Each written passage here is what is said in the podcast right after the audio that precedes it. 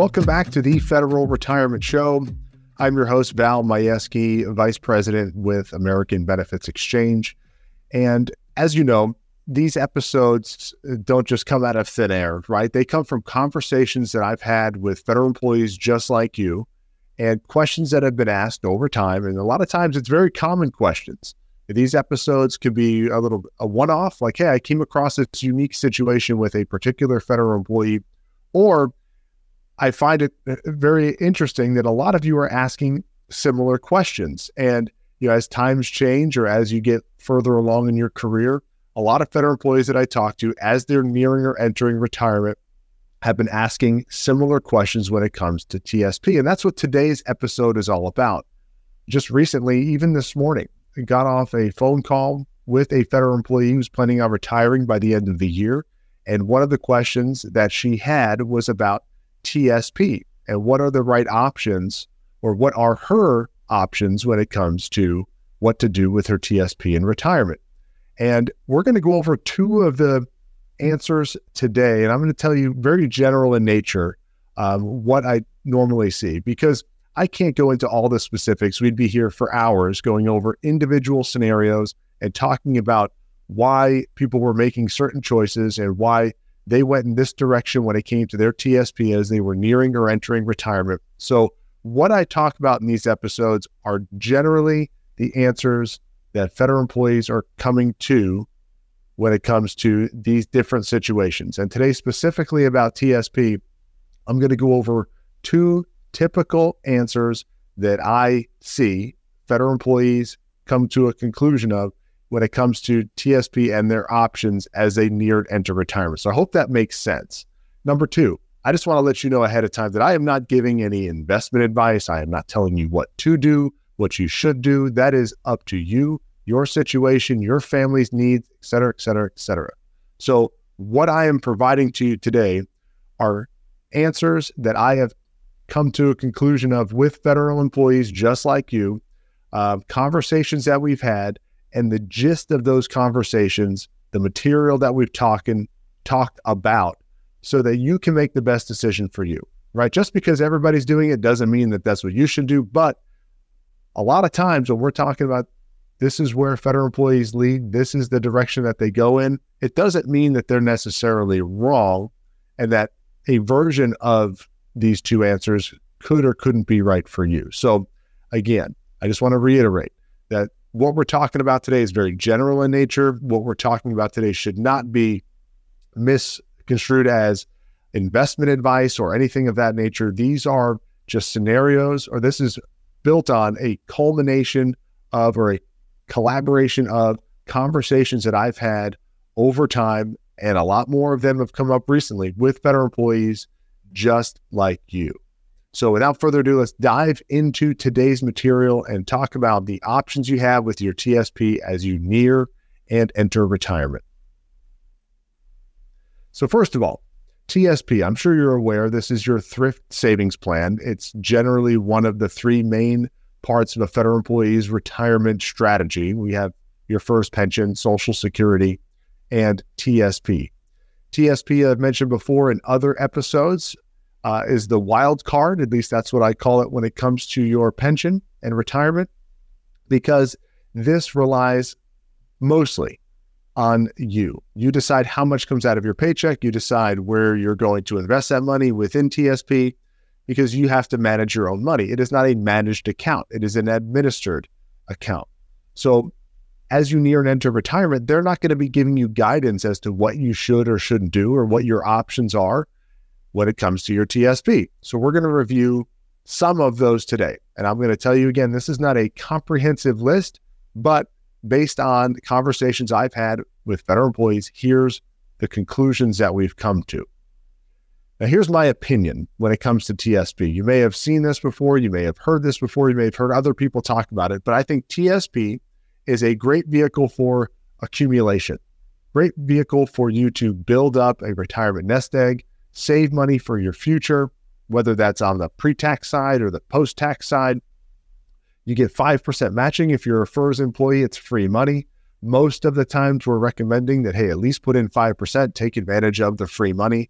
There's a number of investment choices within TSP, a, a number of different fund options depending upon your risk tolerance. If you need assistance with the different fund options, the risks associated with it, you can reach out to us. You can view our previous episodes on TSP. You can certainly go to tsp.gov and see how risky or risk uh, free or risk reduced uh, some of the different funds are based on their past performance. It's a long term investment strategy. So great for accumulation because you have a while until you can retire, generally speaking, and you have a lot of time to accumulate funds in this plan. Now, as you near or enter retirement, it is not so awesome when it comes to preservation, conservation, or distribution. Now, what do I mean by preservation or conservation? This is a common theme that I see. A lot of federal employees, as they near or enter retirement, have a desire to not take as much risk. They don't want to lose any money.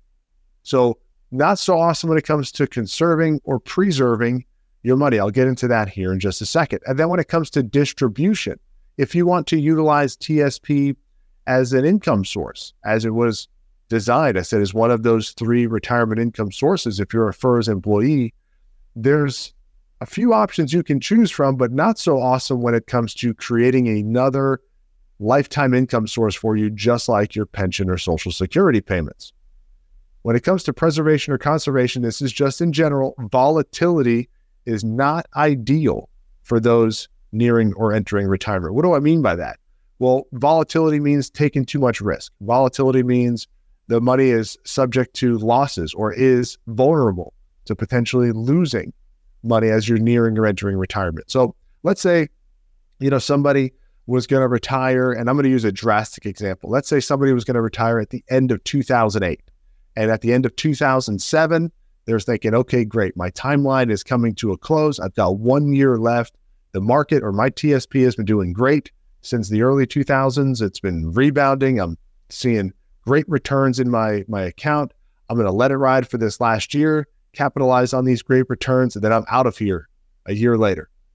And then 2008 happens. And if you didn't catch it in time, or maybe they caught it a little bit in time and they only lost 10 or 15%, but perhaps they lost 20, 25, 30%, thinking it was going to rebound by the end of the year, how is that going to affect their retirement? How would that affect their retirement income if they needed TSP for income?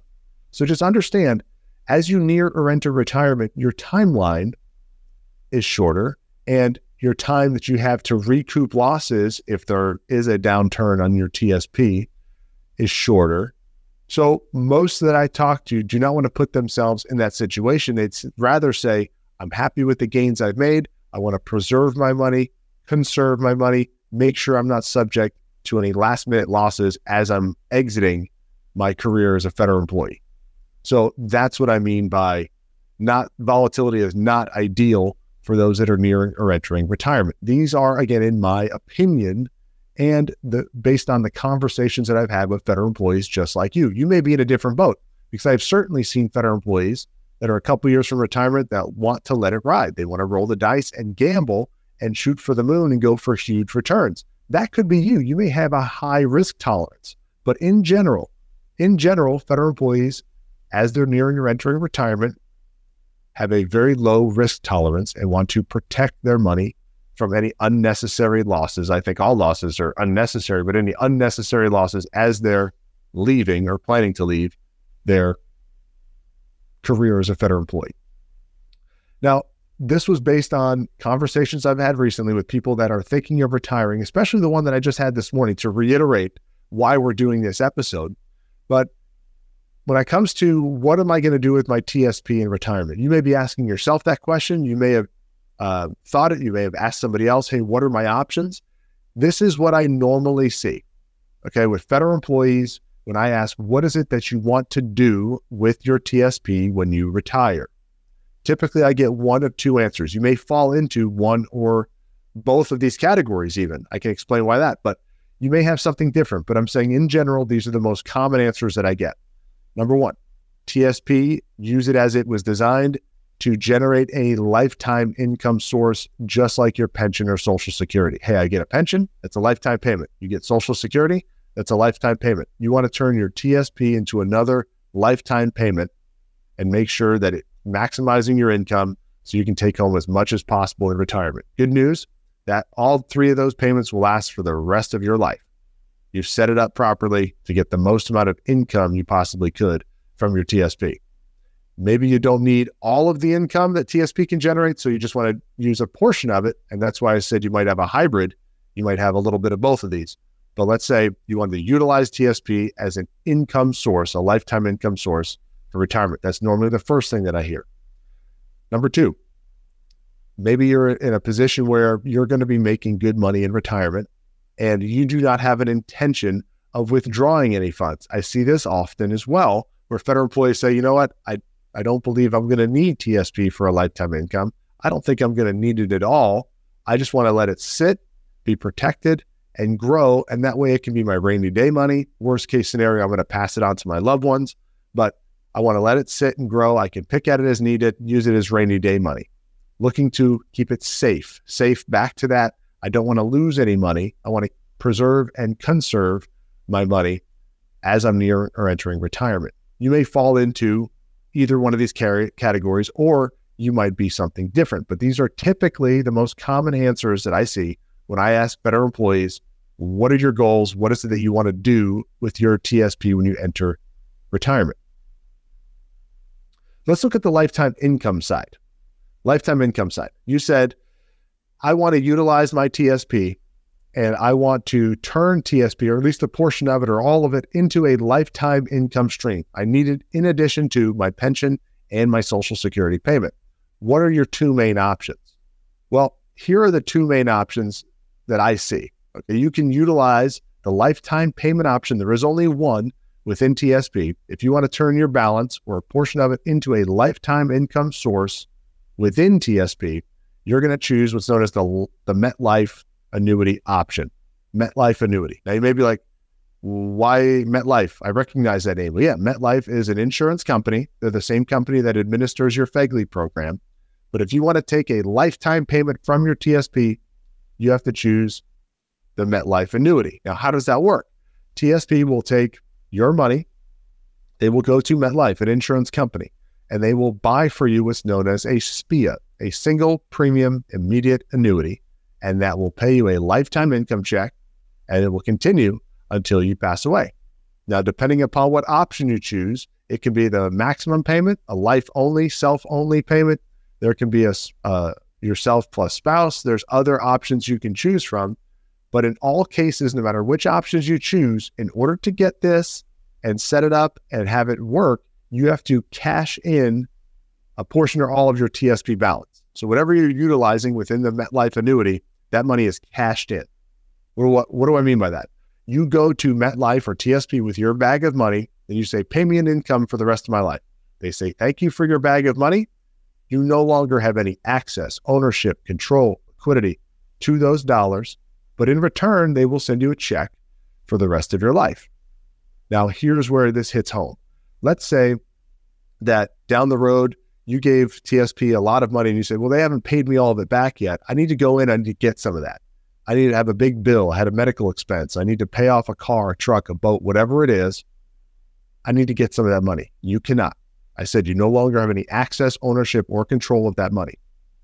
Let's say another worst case scenario with this option. Let's say you took the maximum payment. You said, you know, I need the maximum. Give me the maximum that you can pay me. And that's what I want to take and let's say something happened to you, you passed away too soon, before technically all that money was given back to you that you gave them. If there's technically any money left over, and I say that with some air quotes, right? Any money left over, that money doesn't go to anybody. MetLife keeps it. So you want to make sure you're making the right deal, right? You want to make sure you're setting yourself up to where you're not giving up ownership and control of your money. You do not want to set yourself up where you, your family, your loved ones can get shortchanged if something happened to you too soon. You want to know that you're making the right decision. So that's the first way to get a lifetime income within TSP is using the MetLife annuity that they have available. The other option, and we're going to talk about uh, taking control of your money here in a little bit, but you can utilize a TSP rollover to create your own lifetime income without having to cash in your TSP balance. How do you do that? Well, you roll it out into a certain type of account so the money is now taken out of TSP, put into a certain type of account. Um, I'll go over this here in just a second. But when you do this, it can give you the best of both worlds. It's not just the MetLife annuity where you lose ownership control of your money. What if I said you can get a lifetime check without having to give up ownership and control of your money? You can get a lifetime check also without having the risk of dying prematurely and your family getting nothing. In the event you passed away too soon, whatever's left over would go to your named beneficiary or beneficiaries. So, this is a way to create a lifetime check, just like the MetLife annuity, but remain in control of your money and make sure there's a death benefit provided in the event you passed away too soon. In both cases, in both cases, if you live too long, that money, that check will continue for the rest of your life. So that's a great news. Both of them will pay you a lifetime check no matter how long you live. You live to 120, that money is going to continue to come. Awesome. But you want to make sure you've got the most flexibility within that plan. And the MetLife annuity, in my opinion, is probably not the best option for you if you want lifetime income from your TSP account. Okay, the second scenario, right? I said typically there are two scenarios. Federal employees want to turn it into a lifetime income, or federal employees want to keep their money safe and see it grow as much as possible. You can certainly now, the only way to keep it 100% safe, 100% safe, meaning you cannot lose a single penny, is by putting all of your money into the G fund. That's the only way to do that, right? Every other option within TSP, all the fund options come with some sort of risk. It could be low risk, but there is still some sort of risk of losing money.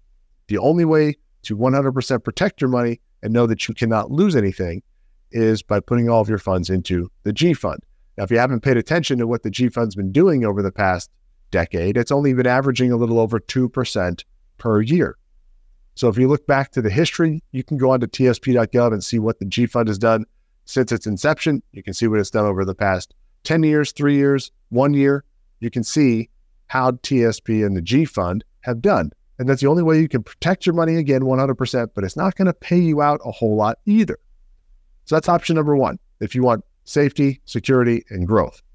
Number two is you can utilize that same TSP rollover, but put it into a plan that's not designed for income, that is designed for 100% protection. Just like the G, you cannot lose any money due to market volatility, but you can have the opportunity for much better growth than the G fund. I can't guarantee what that's going to be, but let's say it was four, six, up to 8% growth. So you can look at two, three, four times as much as the G fund has done historically over the past 10 years. You can get the same protection with the opportunity for better growth. Maybe that's something that you want to look into. But if you want safety, security, and growth within TSP, the only way to guarantee your money is put all of it in the G fund. What if you can get the same protections of the G but the opportunity for much better growth than the G. Is that something you'd be interested in if you fall into this category? Answer is probably yes. So, how do we do either one of these things? I keep mentioning the term TSP rollover. It's a TSP rollover or a TSP transfer. But as you get older, as you get going on through your career, you have two ways in which you can do or perform a TSP rollover. Number one is when you're still working. So if you're not familiar with the provisions that TSP gives you, you have the ability, once you're age 59 and a half, to do an age based in service withdrawal. And you're allowed up to four of these per calendar year. You can do a rollover with that provision. You can certainly do a TSP transfer or rollover once you're separated from service at any age. At any age, once you're separated from service, you can do a separated from service transfer or rollover of those funds. It allows you to take ownership and control of the money. It's no longer in TSP, and you can put them, put the funds into whatever kind of vehicle that you deem appropriate based on your goals and your risk tolerance. It's important to note that there are no withdrawal fees, no transfer fees, no tax implications if this is done properly, right? If it goes to an IRA of your choice, whether it's the Roth bucket in your a Roth TSP, it's got to go into a Roth IRA. The traditional bucket money needs to go into the traditional IRA. You need to make sure that it, the qualification's the same. If you were to just withdraw the money and put it into your checking or savings account, whoa, big tax implication. But if you're putting it into a appropriate account like an IRA or Roth IRA, there's not going to be any penalties, no withdrawal fees, no transfer fees, and definitely no taxes due upon that move, which is awesome. Now, I said it can be moved into an IRA of your choice. What types of IRAs are out there? What types of plans can you choose from? Now, this is by all means not an encompassing every single type of plan that's available, but let's just look at the underlying vehicles behind the IRAs, right? Now, I, I'm talking about folks that are nearing or entering retirement that want to eliminate risk. So maybe the left side of the teeter totter is not what you're looking at, but let's talk about it anyway. If you want to take some risk, you can certainly put your money into a vehicle that's an, an IRA or traditional or Roth that is backed or the investment behind it is stocks and mutual funds. That's similar to what you have within TSP. You have stock funds, you have the L funds, which act kind of like mutual funds. Um, you can utilize some sort of risk depending upon your overall tolerance, but understand that if you're in that vehicle, there could be additional fees and also a lot of risks involved because your money is directly invested in the market. We're talking about safety and security though, so we're going to go a little bit more towards the right side. Now you get a little bit more safe, a little bit more, maybe if you're looking at a variable annuity, maybe if you're looking at bonds, but there's still some downside potential. You can see there's arrows below my teeter totter here on the left hand side. Let's say you wanted to keep the money though 100% safe. You don't want to lose anything. What are your options there? You can put something into cash or a money market. Um, but if it if it ends up being in cash, obviously that means going and checking your savings, and there's big tax implications. So we're we're not going to do an, an IRA based in cash. Um, you can have CDs can be a vehicle to utilize. You can utilize fixed annuities. There are plans out there that have very solid interest rates based on the high interest rate environment we're in, where you can lock in a certain interest rate for one, two, three, five, ten years, and you know guaranteed what you're going to get. You're locked in for that period. You can anticipate it. You can count your blessings on that amount, and you know what it's going to return. But in my opinion, this is just my opinion here.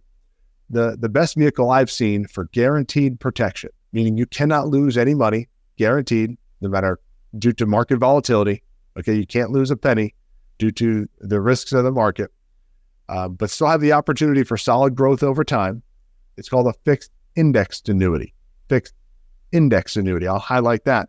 That's in my opinion. That doesn't mean that's right for you. It just means, in my opinion, if you want to protect your money, keep it safe and sound, have the opportunity for solid growth at the same time, that type of vehicle for your TSP transfer rollover could be right for you. Now, within that plan, you can do the both both of the things that we talked about earlier that I typically see. You can keep your money safe and sound and just let it grow, or you can turn that fixed index annuity into a lifetime income plan without having to cash in your funds, without having to lose ownership and control of your monies.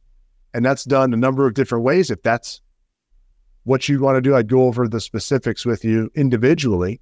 But the fixed index annuity is a way in which you can protect your money, keep it safe and sound. And if you choose that you want to turn it into a lifetime income stream, be able to create a lifetime income stream without having to cash in or give up all ownership and control of your money. Pretty awesome stuff. Now, if you're following here, I just want to show you how a fixed index annuity works because let's say uh, the TSP spread that you have or just general investment risk is the the gray area, right? You can have huge returns, but you can also suffer huge losses. We've seen that over the years. Different years within TSP, the returns have been up and down because those most of the investment behind TSP is directly in the market. It's subject to all that volatility that's out there. You can see great returns as we've seen, but you can also suffer losses. What if we didn't operate in the gray corridor? What if we operated in the red corridor? Meaning you knew that you couldn't lose anything. You never see that red go below the zero line.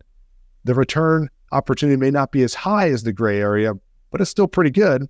And you know 100% that you cannot lose a penny due to volatility in the market. Pretty awesome stuff, if you ask me. Now, what is important to people? Why are they looking for these types of plans? Right? Why why would you do or perform a TSP rollover? Well, we mentioned some of the reasons, right? Those two typical reasons at the beginning. And for those that um, are looking to do this, whether you're in the safety and growth realm or if you're in the I want lifetime income realm, you want to make sure number one, you're protecting against risk, you're providing guarantees, you're pre- preserving, I said conserving or preserving your principal, and you want to ensure or insure your financial security. What, what does this all come down to? You can see it says the desire to not lose any money. Most federal employees that I talk to as you near or enter retirement, they would tell me, I do not want to lose any money. I don't want to lose anything. I want to make sure my money's safe and sound. I've done a great job of accumulating these funds over my long career. I don't want to lose anything at the last minute. There have been some that have said, I'm okay with it. But generally speaking, federal employees do not want to lose money as they're nearing or entering retirement. But they still want to be flexible and have control of their money, right? With that lifetime income I mentioned earlier, you cash in, you lose flexibility and control, you lose accessibility to your money. What if you want to create that lifetime income, income you cannot outlive, that third retirement check, but still have flexibility, still have ownership and control, still have access to that money? You can do that outside of TSP. What if you want to lock in interest? So now you're in the safe and secure. You just want to let your money be safe and you want to have it grow. Well, what if I told you every time you earn interest, it's locked in? What if I told you that if you had a hundred thousand and you I you knew ahead of time that you can't lose any money, so your bottom line is a hundred thousand, you knew your account would never contractually guaranteed to never go below a hundred thousand. But when you earned interest, say you earned five percent, now you're at a hundred and five thousand now your new bottom line, you are guaranteed never to go below 105,000. As long as you don't take out any money, you're never going to be below 105,000. That's awesome. So when you earn interest, it's locked in. It can never be taken away from you. That's a guaranteed part of the contract that you have. So pretty awesome stuff. If you're looking to do a TSP rollover or separate your funds from the control of TSP, there and utilize either one of those two options that we talked about earlier, safety, security, and growth, or lifetime income, using this type of plan could be beneficial for you. It it may not be in every situation, but it could be beneficial for you. It might be worth looking at. So what's option, which option, which way to go is right for you? Well, we certainly we have to have a conversation. We need to look at your situation and we need to see what it is you want to do. The conversation I had this morning, I simply asked those questions. You know, what function do you want your TSP to serve for you in retirement? What are your goals for this money? What are you looking to do with this money when it's all said and done? Now, the the federal employee that I talked to, she had an answer. You may not. And I'd love to discuss that with you if you don't, if you don't have an idea of which direction you want to go in. And if you do, if you do know laser focused, this is what I want to do, this is what I want to accomplish, we can certainly go over that as well. But to know which is right for you, this is not a cookie cutter setup. It's not a one size fits all. There's not only one plan out there that everybody falls into. There are hundreds of plans out there, just like the all the, the concepts I've just mentioned, but there are different nuances and different things that were right for certain people. And I have to get to know your situation so that we can pick the plan that's right for you, or we can at least show you what's available. So if that's you, go to our website, federalretirementshow.com fill out the form. Not only would you get a copy of the book that I wrote on federal benefits and retirement called There's No Excuse, after we're done with the scenario going over your personal benefit situation, you can get a complimentary copy of our book. Not only will you get that, but you'll get peace of mind knowing all the options that are there and what could be right for you when it comes to your TSP funds. So I really thank you for taking the time out of your busy schedule to join us on the Federal Retirement Show. Again, my name is Val Majewski, Vice President with American Benefits Exchange, and I look forward to seeing you on a future episode.